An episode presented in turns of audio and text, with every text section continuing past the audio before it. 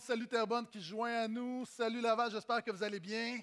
Série sur le Saint-Esprit, déjà, le cinquième message. On, voit les P du Saint-Esprit. On a vu la personne du Saint-Esprit. On a vu la présence du Saint-Esprit. On a vu la puissance du Saint-Esprit. Et ce matin, on va parler de la prospérité du Saint-Esprit. Ce matin, nous allons parler d'argent. C'est la réaction que je m'attendais. Dans les actes des apôtres, ce qui est vraiment intéressant, le lien avec le Saint-Esprit est, vraiment fort dans la Bible. Euh, pour ceux qui sont avec nous pour la première fois, vous savez, je suis un pasteur, j'aime prêcher, suivre les séquences et je ne me défile pas. Lorsque je rencontre un texte difficile, lorsque j'arrive dans une thématique difficile, on l'aborde. Et ce matin, les finances, ce n'est pas quelque chose que j'inclus artificiellement dans cette série-là. Les actes des apôtres, on en a parlé la semaine, dernière, c'est le réveil, c'est le Saint-Esprit. On a vu chapitre 1, euh, Jésus annonce la promesse, annonce que la puissance va venir. Chapitre 2, le Saint-Esprit vient. On voit qu'il y a un réveil, il y a 3000 personnes qui décident de suivre Jésus. On voit au chapitre 3 des miracles. On voit au chapitre 4 l'Église qui prie. Tout le monde est rempli du Saint-Esprit. Et on arrive au chapitre 5 où Dieu a jugé bon dans sa parole de donner un enseignement sur l'argent. Donc, ce matin, je vous invite à ouvrir avec moi votre portefeuille. Vous ne l'attendiez pas, celle-là, hein? Pourquoi? Parce que le Saint-Esprit est le meilleur des conseillers financiers. Et ce matin, je prêche un texte que j'ai jamais osé prêcher. On va parler de l'histoire d'Ananias et Saphira. Si vous avez une Bible, ouvrez avec moi dans les Actes des Apôtres, le cinquième chapitre. On va regarder le verset 1 à 11. Un texte vraiment difficile. Hein, si vous nous visitez ce matin, là, vous allez être mal à l'aise avec le texte. Ne vous en faites pas. Moi, en tant que pasteur, je lis ça je suis mal à l'aise. Donc, soyons mal à l'aise ensemble dans la gloire du Seigneur. Acte 5, le verset 1 à 11. Donc, encore une fois, j'établis le contexte, un réveil, le Saint-Esprit agit, il y a des miracles, il y a des gens qui viennent à Jésus. Il se passe de quoi l'œuvre de Dieu avance, le royaume de Jésus avance. Et dans l'Église, il y a toutes sortes de choses. On pourrait penser que tout va bien, que c'est idéal, que tout le monde s'aime, que tout le monde est plein d'amour. Et voici ce qui se passe. Or, renommé Ananias avec Saphira, sa femme, vendit aussi une propriété. Avec le consentement de sa femme, il détourna une partie du prix, puis il apporta le reste et le déposa aux pieds des apôtres. Pierre lui dit Ananias, pourquoi Satan a-t-il rempli ton cœur pour que tu mentes au Saint-Esprit en détournant une partie du prix du champ? Lorsque celui-ci est encore à toi, ne pouvais-tu pas le garder? Et même quand il a été vendu, son prix ne restait-il pas sous ton autorité? Comment as-tu pu envisager pareille action? Ce n'est pas des humains que tu as menti, mais à Dieu. Quand Ananias entendit cela, il tomba et expira. Une grande crainte, on ne sait pas pourquoi, une grande crainte saisit tous ceux qui l'apprirent. Les jeunes gens se levèrent, l'enveloppèrent, l'emportèrent et l'ensevelirent. Environ trois heures plus tard, sa femme entra sans savoir ce qui était arrivé. Pierre lui demanda Dis-moi, est-ce bien à tel prix que vous avez vendu le champ? Oui, répondit-elle, c'est bien ce prix-là. Alors Pierre lui dit Comment avez-vous pu vous accorder pour provoquer l'Esprit du Seigneur? Sache-le, ceux qui ont enseveli ton mari sont à la porte et t'emporteront aussi. À l'instant même, elle tomba à ses pieds et expira. Les jeunes, les jeunes gens à leur entrée la trouvèrent morte. Ils l'emportèrent et l'ensevelirent auprès de son mari. Une grande crainte saisit toute l'Église et tous ceux qui apprirent cela. Je vais demander maintenant au placeur de s'avancer pour recueillir les dîmes et les offrandes. Il va se produire deux choses ce matin. Soit qu'on va avoir une offrande record, ou soit qu'on va avoir des funérailles records. Pourquoi ce texte-là est dans la Bible? Déjà, m'ont posé la question, Pasteur Gaétan, à quoi ça sert d'avoir l'exemple d'Ananias et Saphira? Et vous savez, avec toutes mes études théologiques, j'en suis arrivé à une grande conclusion. Pourquoi est-ce que Acte 5 est dans la Bible? Pourquoi est-ce que l'histoire d'Ananias et Saphira est dans la Bible? Ma grande réflexion théologique à ce sujet se résume ainsi. Dieu ne niaise pas avec l'argent. C'est un point, c'est un vrai point, hein? Regardez. Dieu ne niaise pas avec l'argent. J'essaie de le mettre de manière fluide, mais vous savez, dans l'ensemble de la Bible, euh, et je n'ai pas eu le temps de compter là, mais dans mes lectures, on, croit a 2300 versets qui parlent de l'argent. L'argent est le deuxième sujet le plus parlé dans la Bible après ta communion avec Dieu. Les dix commandements, il y a deux commandements qui parlent d'argent. Tu ne vas pas convoiter, donc la part au le cœur, l'intérieur, et tu ne vas pas voler. On voit également que dans les livres historiques, souvent l'argent a créé de graves problèmes au peuple de Dieu. On n'a rien qu'à se rappeler après, dans l'entrée de la terre promise, Akan qui va vouloir s'attribuer un butin, ça va euh, euh, presque faire dérailler la conquête de la terre promise. On voit dans le livre des Proverbes, dans les livres poétiques, où combien de fois dans les Proverbes, dans la sagesse, Dieu parle d'argent, parle de finances personnelles, parle de générosité. Les prophètes, on a vu Amos ensemble il y a quelques mois, vont parler beaucoup, beaucoup d'argent. Euh, Jésus, est-ce que vous savez qu'à peu près la moitié des paraboles de Jésus ont l'argent pour thème? D'ailleurs, certains vont dire, Luc a écrit les actes des apôtres et dans l'évangile de Luc, certains disent qu'un verset sur sept parle d'argent. Maintenant, d'un couvercle à l'autre, l'apôtre Paul va dire que l'amour de l'argent est la racine de tous les maux. Il va dire même que notre rapport à l'argent, ça peut devenir une idolâtrie. L'apôtre Paul va dire que des croyants, que d'un côté, tu adores Jésus, mais que de l'autre côté, tu adores ton portefeuille. Maintenant, l'argent, c'est quelque chose de très, très important. Les gens de l'Église des Actes des Apôtres avaient ces renseignements-là, avaient ces enseignements-là comme vous et moi, mais ne prenaient pas ces enseignements au sérieux. Et je pense que Dieu a voulu faire un statement pour démontrer combien ils ne niaisent pas avec l'argent, parce que l'erreur des croyants souvent, c'est de distinguer entre le spirituel et le matériel, alors que Jésus a dit que le matériel est spirituel, car là où est ton trésor, là sera ton cœur. Donc, il y a une place pour ça dans la Bible et je veux juste dire que ce n'est pas un pattern. Sinon, plusieurs d'entre nous, on serait déjà morts.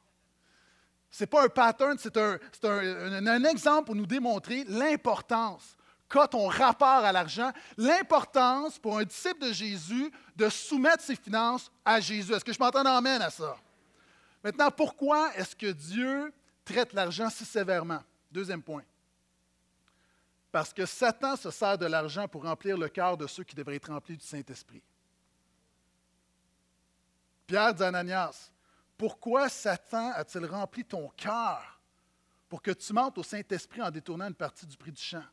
Vous savez, le combat spirituel, souvent, on va le voir dans différents niveaux. On va le voir dans la prière, on va le voir dans les attaques de la famille, on va le voir dans la pornographie, on va le voir dans la fraude, on va le voir dans différentes choses. Mais la réalité, un des plus grands, sinon le plus grand combat spirituel de l'Église, c'est par rapport à l'argent. Le plus grand combat spirituel dans la vie d'un croyant, c'est par rapport à l'argent. Pourquoi?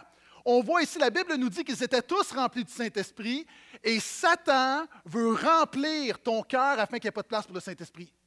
Et la manière la plus efficace de remplir le cœur d'un homme et d'une femme, c'est par l'argent. Parce que l'argent te donne quelque chose que très peu de choses peuvent te donner dans ce beau monde. L'argent, c'est extrêmement puissant. Pourquoi? Vous savez, avec ceci, je vais cacher le numéro parce qu'il y a des gens sur Internet qui sont vraiment futés. Ceci me donne du pouvoir. Ça me donne du pouvoir. Je peux m'acheter des choses, je peux faire des choses. J'ai une capacité. Ceci peut influencer mon identité.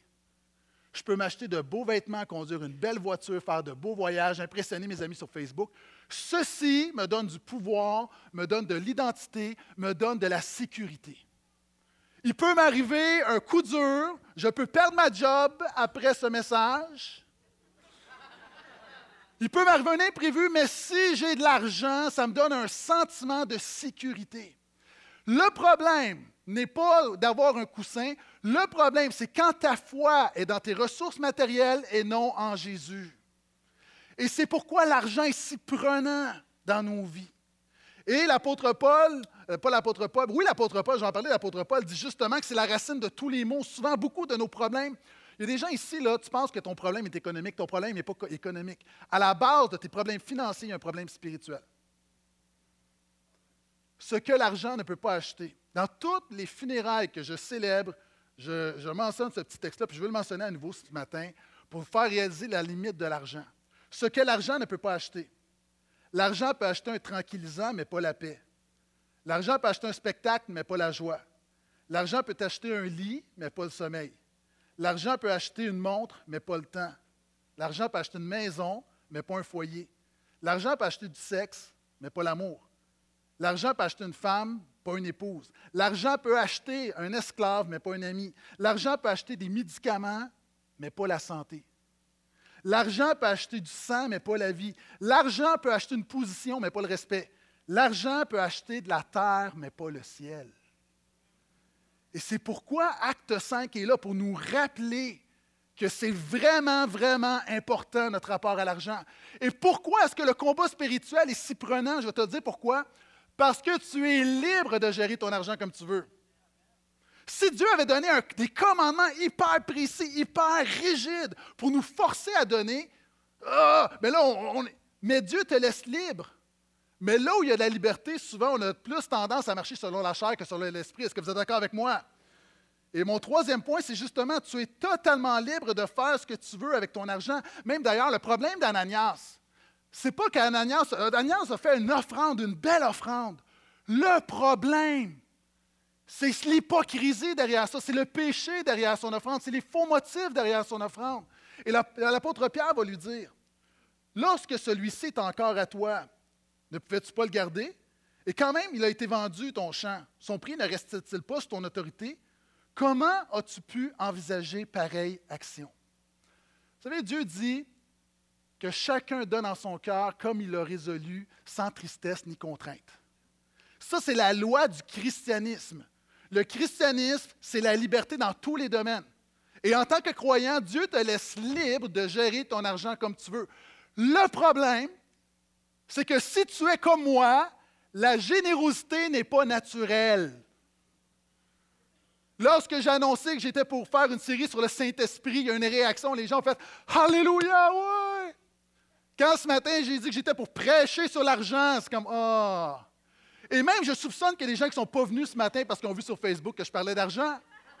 Sérieux, vraiment sérieux. Sérieux. Puis il y a des gens, tu regrettes d'être venu.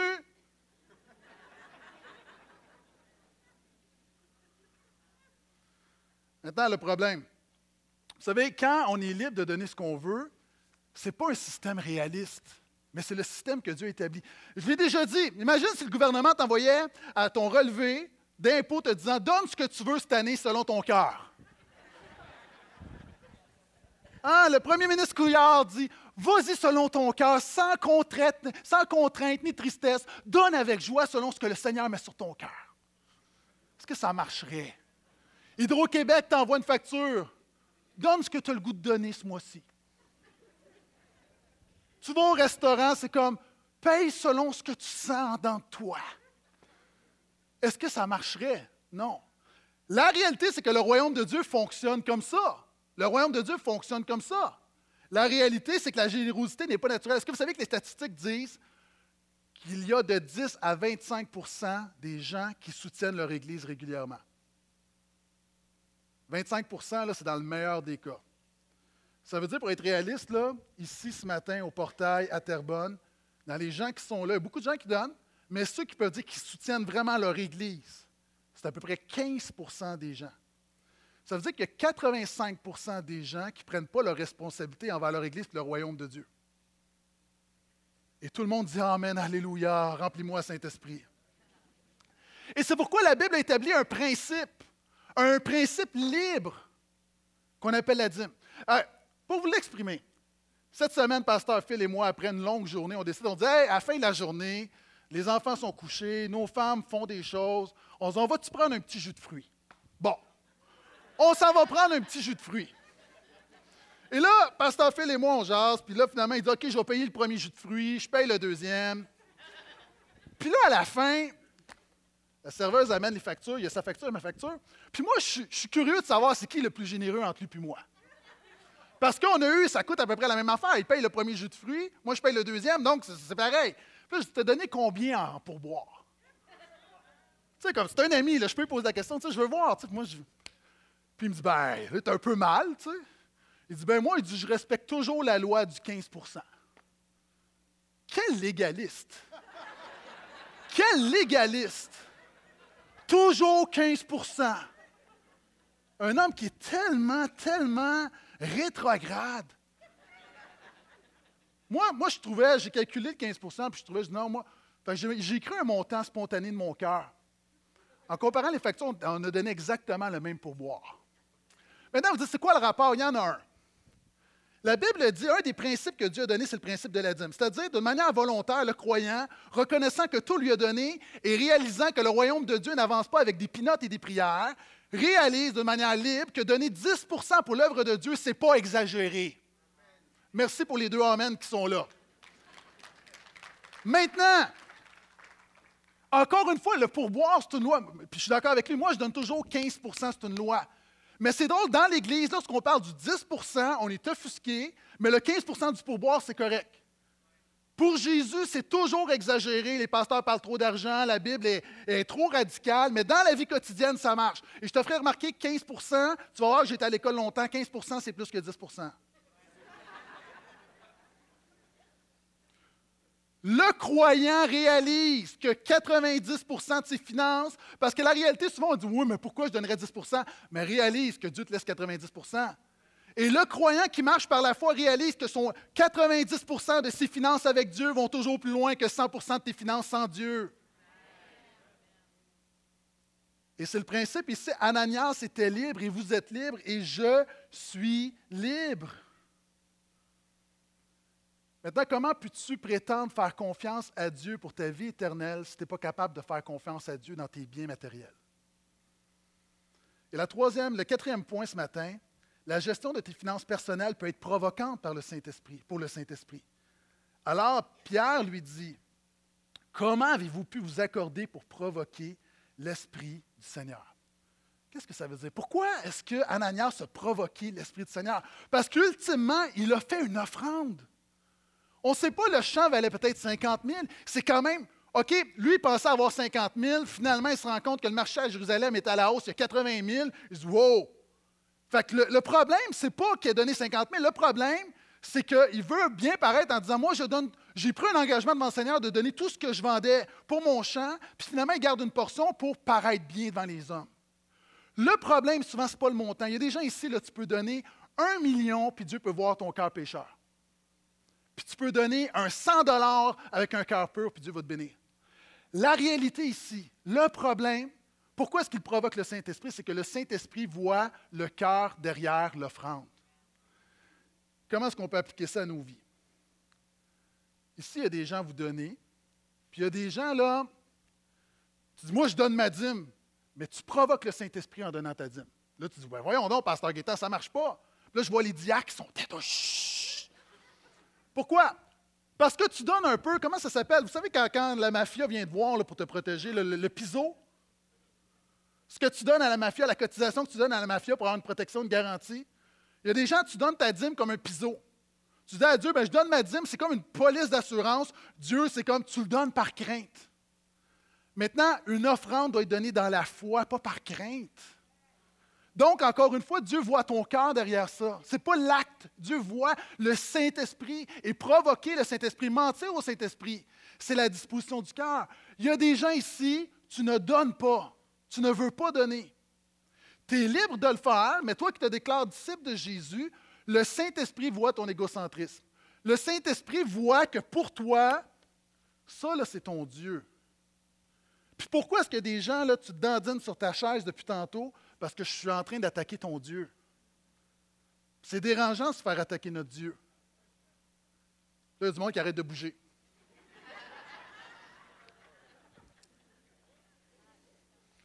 La réalité, les finances peuvent être un Dieu. Paul dit c'est une idolâtrie. Puis tu peux adorer Jésus, mais tu dis, moi, là, pas question. Puis tu es libre de le faire. Mais moi, je suis libre de te dire, par exemple, que tu as un idole dans ta vie. Donc, il y a des gens, tu ne donnes pas, tu ne veux pas donner. Il y a des gens que tu ne donnes pas parce que tu ne peux pas donner. Tu dis, mais moi, je suis pur dans ce cas-là. Non. Tu ne peux pas donner parce que tu as plein de dettes. Puis tu as plein de dettes parce que tu es dans le matérialisme, puis tu achètes plein de cossins, puis tu mets ça sur ta carte de crédit, puis tu ne payes pas tes comptes.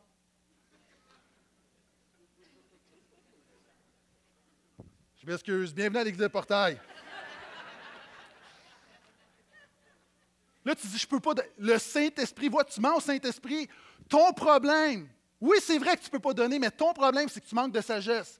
Ton problème, c'est que tu as un retour d'impôt et tu t'achètes des cossins au lieu de payer tes dettes. Tu n'es pas sage. ton compte, tu sais qu'il y a une échéance, tu repousses, tu repousses, tu repousses. Un conseil que je peux donner, s'il des jeunes qui m'écoutent, des jeunes, tu commences, tu as un cellulaire. OK? Coupe ça, paye immédiatement tes dettes. Apprends dès ton jeune âge à payer tes dettes régulièrement, à payer tes comptes à tous les mois. Puis une réalité, tu ne peux pas donner. Si vous voulez, vous pouvez applaudir ou pas, mais décidez-vous. OK? Les gens, la réalité, c'est que souvent, oui, on ne peut pas donner, mais le Saint-Esprit voit derrière ça. Tes finances ne sont pas saines. Vous savez, on est pris, même moi, là, je vais vous dire, OK, j'ai une voiture qui date de 2006. Je m'en vais sur le 200 000 km. Elle commence à avoir de la rouille, puis c'est un, modèle qui a, mal, vieilli. OK, mal vieilli. Je veux dire, c'est pas un modèle où je me promène comme. Puis dernièrement, j'ai dit, OK, là, je vais changer ma voiture, tout ça, puis on a les moyens de changer la voiture, c'est normal, puis c'est pas mal. Je vais au concessionnaire, ça. Puis, Henri, je lisais un livre, puis, puis j'ai conviction que le Saint-Esprit dit As-tu besoin d'une voiture neuve? Est-ce que cette voiture-là roule? Est-ce qu'il y a moyen de mettre ton argent dans un endroit plus productif, plus efficace? Les gens vont dire Non, mais c'est normal, moi, de toujours avoir une voiture neuve. C'est correct, chacun dit, mais moi, le Saint-Esprit m'a parlé. Puis il y a des gens ici, tu as besoin de faire du minage dans tes finances. Il y a des gens, ça fait des années, tu es endetté, puis c'est pas vrai que ta carte de crédit va se vider tout seul. Si tu ne changes rien, tu ne seras pas capable. Et je n'ai pas le temps de prêcher sur des principes de gestion personnelle, mais je vais juste te recommander un livre. C'est rare que je fais ça. Il y a un livre que j'ai lu, je l'ai recommandé à des pasteurs. C'est un excellent livre. Ce n'est pas un livre chrétien, c'est un chrétien qui l'a écrit, c'est un conseiller financier, mais c'est un livre vraiment sur les finances, qui va vraiment t'ouvrir les yeux, qui va donner des clés pour faire le ménage dans tes finances. On a l'image ici.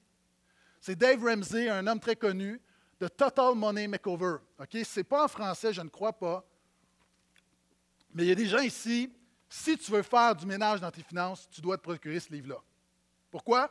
Parce que la gestion de tes finances peut être provocante par le Saint-Esprit. Est-ce que vous êtes encore là? Il dit, mais vous avez menti au Saint-Esprit. Parce qu'on a toujours une raison de ne pas donner pour le royaume de Dieu. Moi, en janvier, je ne donne pas parce qu'il faut que je paye les cartes, la carte de crédit avec le, Noël. En février, je ne donne pas parce que c'est la Saint-Valentin et ça me coûte cher. En mars, ce pas un bon mois, c'est la fête de mon gars. En avril, c'est Pâques on reçoit la famille. En mai, c'est la fête des mères. Février, euh, juin, c'est la fête des pères. Vous dites, mais c'est quoi le rapport? C'est pour, oui, mais nous autres, on a juste un compte. Finalement, c'est, j'ai un cadeau, mais je reçois la facture. En juillet, ce n'est pas un bon moment pour donner parce que c'est les vacances. En août, ce n'est pas un bon, moment, un bon moment pour donner parce que c'est encore les vacances. Là, j'arrive en septembre, je me dis, ah, mais c'est la rentrée scolaire. Là, j'arrive en octobre, je me dis, ah, OK, ça, c'est un bon mois pour donner. Mais novembre, ce n'est pas un bon mois parce qu'il faut que j'achète les habits d'hiver pour les enfants. Et là, j'arrive en décembre, je me prépare à Noël. Qu'est-ce que j'essaie de dire? On aura toujours une raison pour ne pas donner. Tu n'as pas besoin de les chercher, je vais te donner. Si tu attends le moment idéal pour donner, tu ne vas jamais les trouver. Puis c'est provoquant parce que souvent on dit Oh, moi j'aime Jésus, je veux voir le royaume de Dieu avancer. Mais on provoque le Saint-Esprit parce qu'on dit non, mais moi, je ne suis pas capable de donner, ou pour plein de raisons.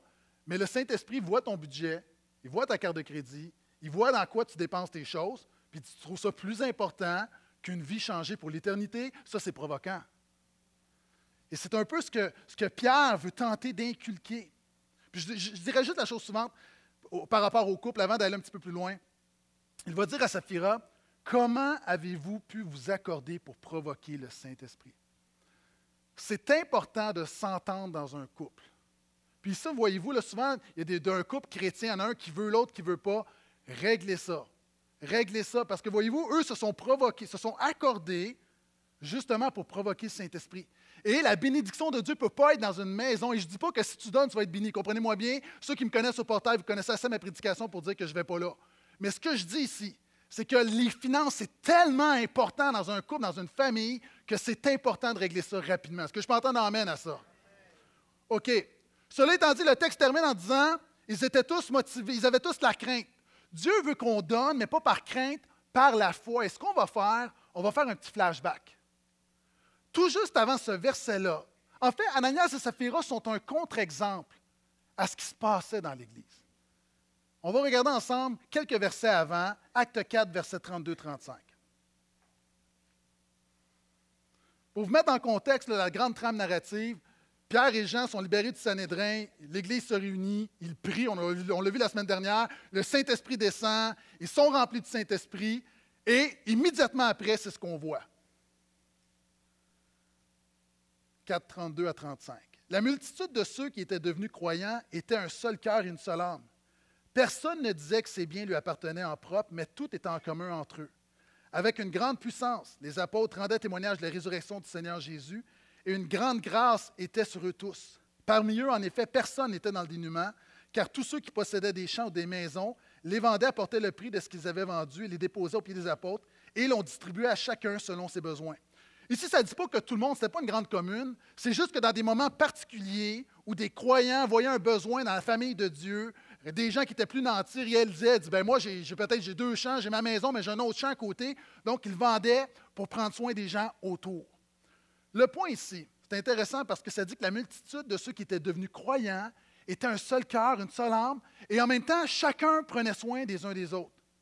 Mon cinquième point ce matin, c'est une citation de Martin Luther. Martin Luther a dit la chose suivante. Trois conversions sont nécessaires pour le croyant. La conversion du cœur, la conversion de la pensée et la conversion du portefeuille. Ici, dans les étapes de la croissance spirituelle, c'est les trois choses de l'Église primitive, c'est encore vrai. Tu viens à Jésus, tu es touché, oui, es comme ton cœur est touché, tu es là, tu viens à chaque semaine, tu loues le Seigneur. L'autre étape, c'est la conversion de tes pensées. Romains 12. Soyez renouvelés par la, la transformation de l'intelligence, le renouvellement de l'intelligence. C'est-à-dire, non seulement tu es touché par Jésus, mais tu es transformé par Jésus. Est-ce que vous êtes d'accord avec moi? C'est une chose de dire je suis touché. À chaque dimanche matin, je vois des gens qui sont touchés, mais être touché, ce n'est pas suffisant. Tu dois être transformé. Et être transformé, à la limite, ce n'est pas suffisant, il doit y avoir un produit. Et c'est pour ça que la troisième étape, et c'est la chose la plus sensible au niveau de la sanctification, c'est de permettre à Dieu de toucher tes finances. Pourquoi? Touche mon cœur, Seigneur, Alléluia. Touche mes pensées, Seigneur, Alléluia touche pas mon portefeuille. Ça, ça fait mal.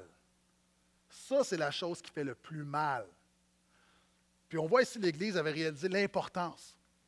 Une vieille histoire, le général Houston, euh, lors de la guerre de sécession, donne sa vie à Jésus, un homme qui, est bien connu de l'histoire américaine. Et à un moment donné, il décide de, se faire baptiser, puis le pasteur dit OK, il l'amène dans l'eau.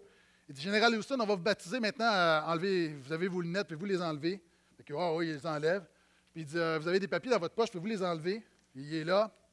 Puis euh, le pasteur dit euh, Vous avez encore votre portefeuille, vous devriez enlever votre portefeuille avant qu'on vous baptise. Puis il dit S'il y a une chose qui a besoin d'être baptisée dans ma vie, c'est bien mon portefeuille. Pourquoi? Un homme qui réalisait l'importance que le Saint-Esprit imbibe ses finances personnelles. Vous savez, Spurgeon a dit Pour plusieurs chrétiens, la dernière partie de leur nature a été sanctifiée, le portefeuille. Billy Graham a dit Le cœur de l'homme est presque plus attaché à son portefeuille qu'à n'importe quelle autre chose. Et regardez ce qui se passe alors que cette Église-là vit dans la générosité, verset 33. Avec une grande puissance, les apôtres rendaient témoignage de la résurrection du Seigneur Jésus et une grande grâce était sur eux tous. C'est quoi les trois caractéristiques de l'Église primitive? La grâce, la puissance et la générosité. Moi, ça, c'est ma prière pour le portail. Qu'il y ait parmi nous la grâce, la puissance et la générosité. Et ça va ensemble. Pourquoi? Écoute-moi bien. Parce que la générosité génère le Saint-Esprit. OK, j'ai deux amens, puis il y a plein de gens qui ne sont pas trop sûrs de ce que je viens de dire. Le Saint-Esprit dit au peuple de Dieu, voici, je pourvois tes besoins, prends soin de l'œuvre de Dieu. Quand tu obéis au Saint-Esprit, tu n'attristes pas le Saint-Esprit. Ça fait un effet où, un effet boule de neige, où le Saint-Esprit se manifeste de plus en plus. Et quand le Saint-Esprit se manifeste, tu réalises que tu as donné parfois, il y a du résultat. Et tout à coup, il y a comme quelque chose qui prend place, grâce, puissance, générosité, puis le Saint-Esprit se manifeste. Mais ces gens-là ont compris que le Saint-Esprit, c'est aussi très, très concret dans leurs finances personnelles.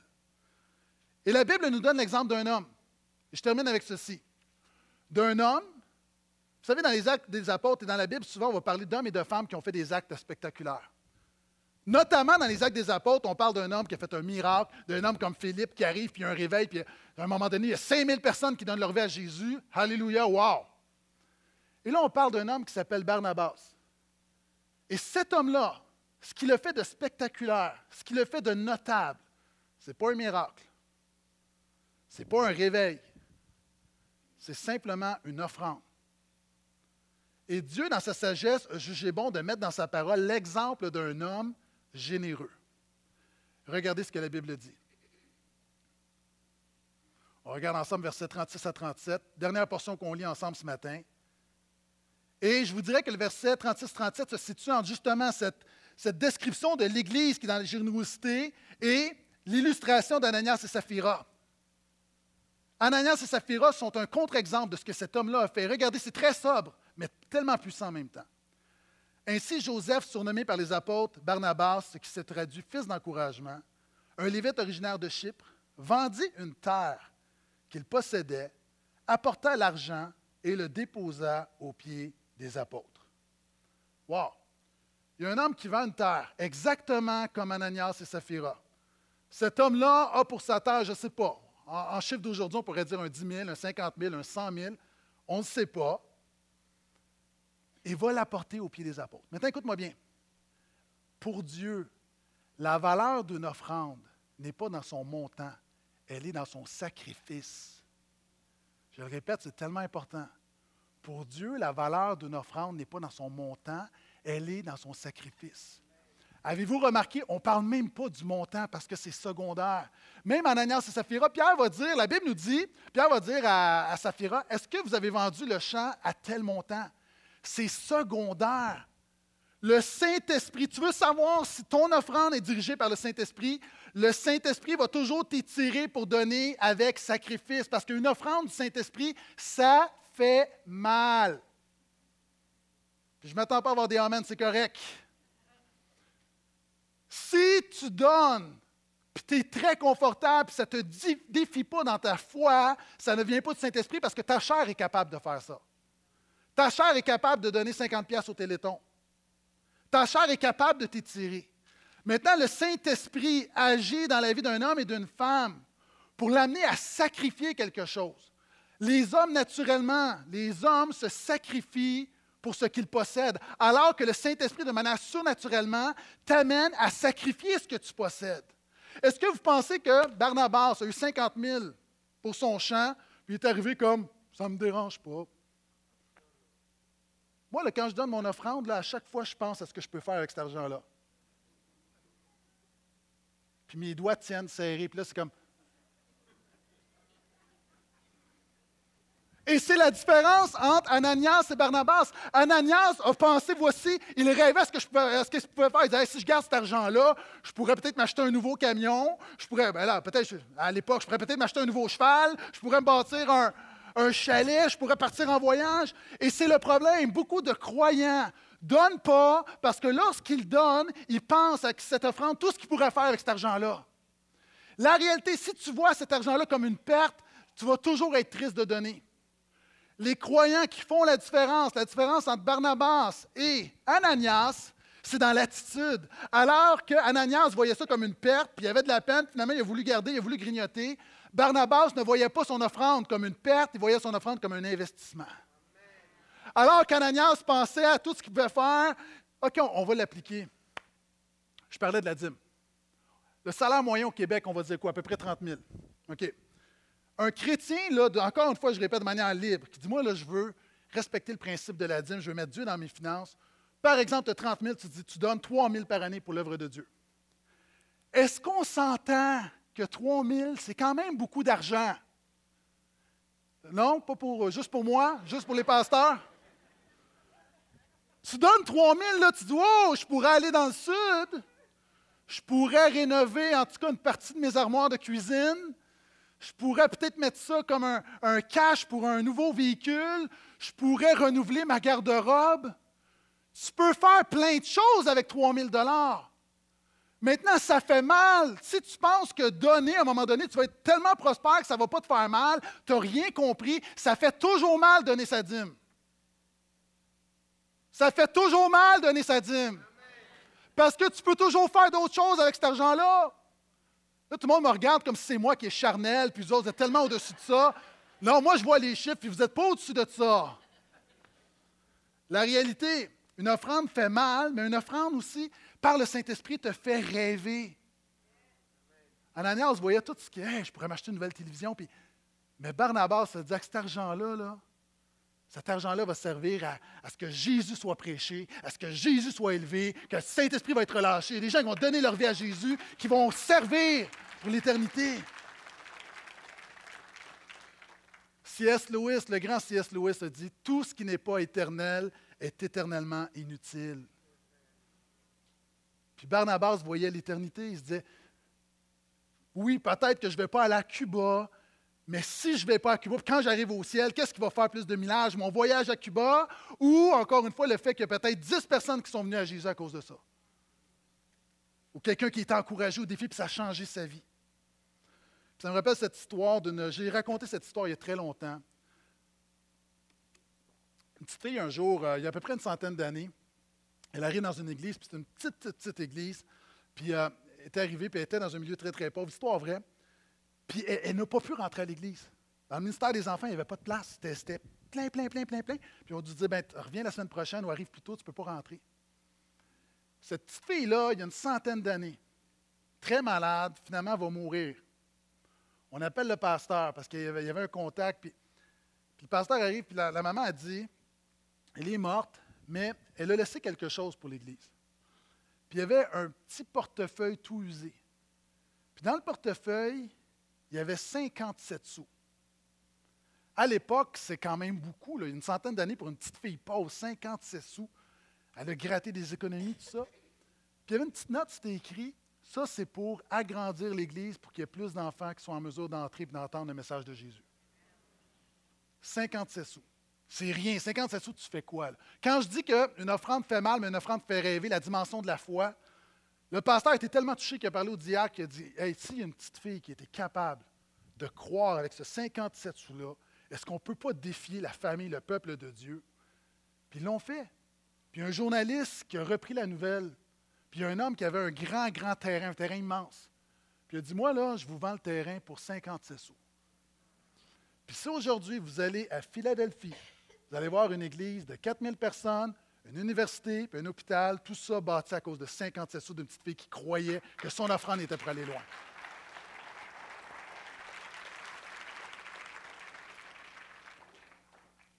J'ai presque terminé et plusieurs personnes disent Enfin C'est bon signe, ça, ça veut dire que c'est Dieu qui travaille. Une offrande par le Saint-Esprit à l'image de Barnabas fait trois choses. Ça fait mal, ça fait rêver mais ça fait aussi prendre ses responsabilités.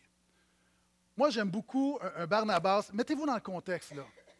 Il y a 3000 personnes qui viennent à Jésus. L'Église, là, ça roule. Et savez-vous, c'est quoi le réflexe quand tu es dans une Église vivante? C'est de dire l'Église est prospère n'a pas besoin de mon soutien financier.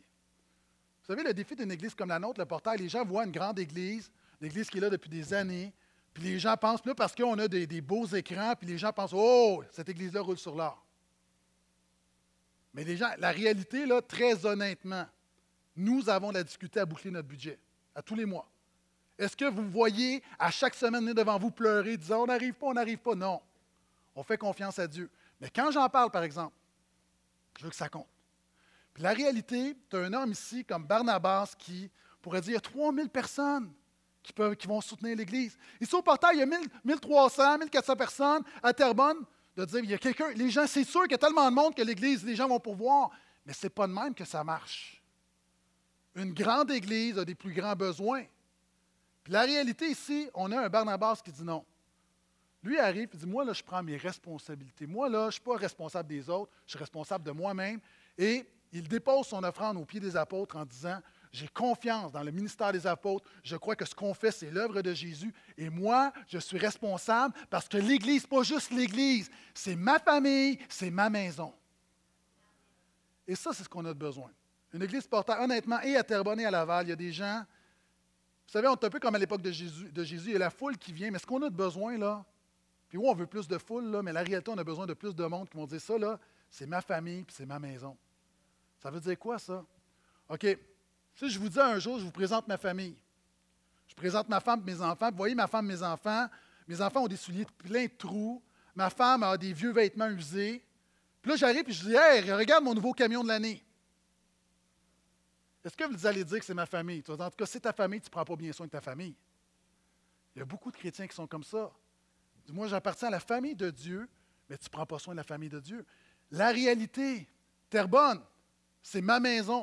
Vous savez, Terrebonne, ça nous a coûté, ça nous coûte à peu près annuellement, alors, grosso modo, 100 000 pour avoir une œuvre de Dieu à Terrebonne. On pourrait garder cet argent-là à Laval, on en a besoin. À Terrebonne, la dernière chose qu'on a besoin, c'est que des gens disent, parce que d'avoir la mentalité d'annexe, on est une annexe, puis non, non, vous êtes une église à part entière, vous devez soutenir l'église de Terrebonne. Il y a un salaire, il y a, des y a un bâtiment, il y a un loyer, il y a, des, euh, un système de son. Si vous croyez à cette œuvre-là, j'ai besoin que vous souteniez votre église. C'est super important. La réalité aussi, Laval, c'est notre maison. Laval, nous avons hérité d'un bâtiment que d'autres ont construit avant nous, mais ce bâtiment-là, 25 ans, puis il y a des réparations à mettre, puis c'est pas. Je vous le dis, en tant que pasteur, c'est difficile de stimuler les gens à donner pour des choses qu'on ne voit pas. OK, je donne un exemple. Dernièrement, la maison, ma somme pompe a lâché. Ça m'a coûté 300 dollars, ça m'écœure. Pourquoi? C'est 300 dollars dans quelque chose qu'on ne voit pas? Cette semaine, ma fosse sceptique a débordé. Ça m'a coûté 200 dollars pour du Ça m'écœure. Je vous le dis, ça m'écœure. J'aurais pu mettre cet argent-là ailleurs, mais j'ai pas le choix. Je peux pas dire, regardez ma fausse sceptique, regardez mon voisin, puis en priant que Dieu pourvoie au travers mon voisin. Puis là, je présente à mon voisin, je dis, ben regarde, hein, qu'est-ce que tu vas faire? Il va dire, je fais rien, c'est pas ma maison, c'est ta maison. Portail, on attend, on ne peut pas attendre que les voisins s'occupent de notre maison, c'est notre maison. C'est notre maison.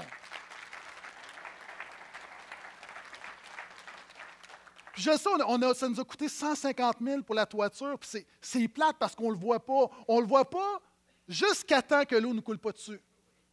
Là, je vous dis, cette semaine, on a eu, euh, cette semaine, on a eu une rencontre, notre conseil d'administration. Là, présentement, là, il faut remplacer nos unités de climatisation et de chauffage. OK, c'est des affaires qu'on ne voit pas. 150 000 J'avais le goût de mettre en petite boule et pleurer. 150 000 au bas mot pour quelque chose qu'on ne voit pas. On ne le voit pas jusqu'à temps qu'au mois de juillet, qu'on coupe la clim. La réalité, c'est qui qui va s'en occuper? Puis moi, en tant que pasteur, j'aimerais venir puis vous stimuler, puis dire Hey, gars, puis là, tout le monde dit Ouais! Mais c'est des unités de climatisation. Je m'excuse, c'est pas excitant une thermopompe. Tu as beau mettre le crémage que tu veux, c'est pas excitant. C'est comme ma fausse sceptique, c'est pas excitant et j'ai la maturité de dire je ne donne pas, je ne paye pas parce que c'est excitant, je le fais parce que c'est nécessaire. c'est ce qu'on a besoin, on a besoin que des gens se lèvent. Le stationnement. Moi, ça fait sept ans que je suis découragé par le stationnement. Je sais que l'hiver, même là, le printemps, du monde, vous débarquez, vous avez les. Est-ce que vous savez combien ça coûte, ce stationnement-là? Au bas mot, là, au bas mot, juste le fond, là, juste le fond, là on va s'en faire des prix. À peu près 250 000. OK, là, ce qu'on s'entend, là, qu'on vient de parler vite, vite, là, puis là, je ne vous fais pas le tour. Vite, vite, on a pour 400 000 de travaux à faire pour quelque chose qui ne va rien changer le dimanche matin. Puis je priais, puis j'ai une bonne nouvelle à vous annoncer. Même les diacres ne le savent pas. Sérieux, j'ai une bonne nouvelle. Cette semaine, Dieu a pourvu pour le 400 000 pour faire tous ces travaux-là.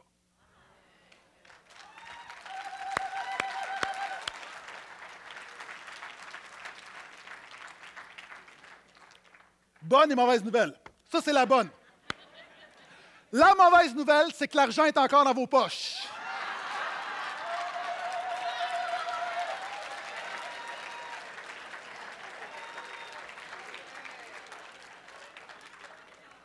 Est-ce que j'ai raison ou j'ai pas raison? On, a l'argent pour faire ce qu'on veut, c'est juste qu'elle est encore dans nos poches. C'est un détail. Gloire à Dieu pour sa provision. Je termine là-dessus. Je termine là-dessus. Juste le Saint-Esprit, c'est une question de dîme, d'offrande. C'est ma famille, c'est ma maison. Est-ce que je peux entendre amène à ça? Yes! Est-ce qu'on peut se lever? Je vais demander maintenant aux filles de venir me rejoindre.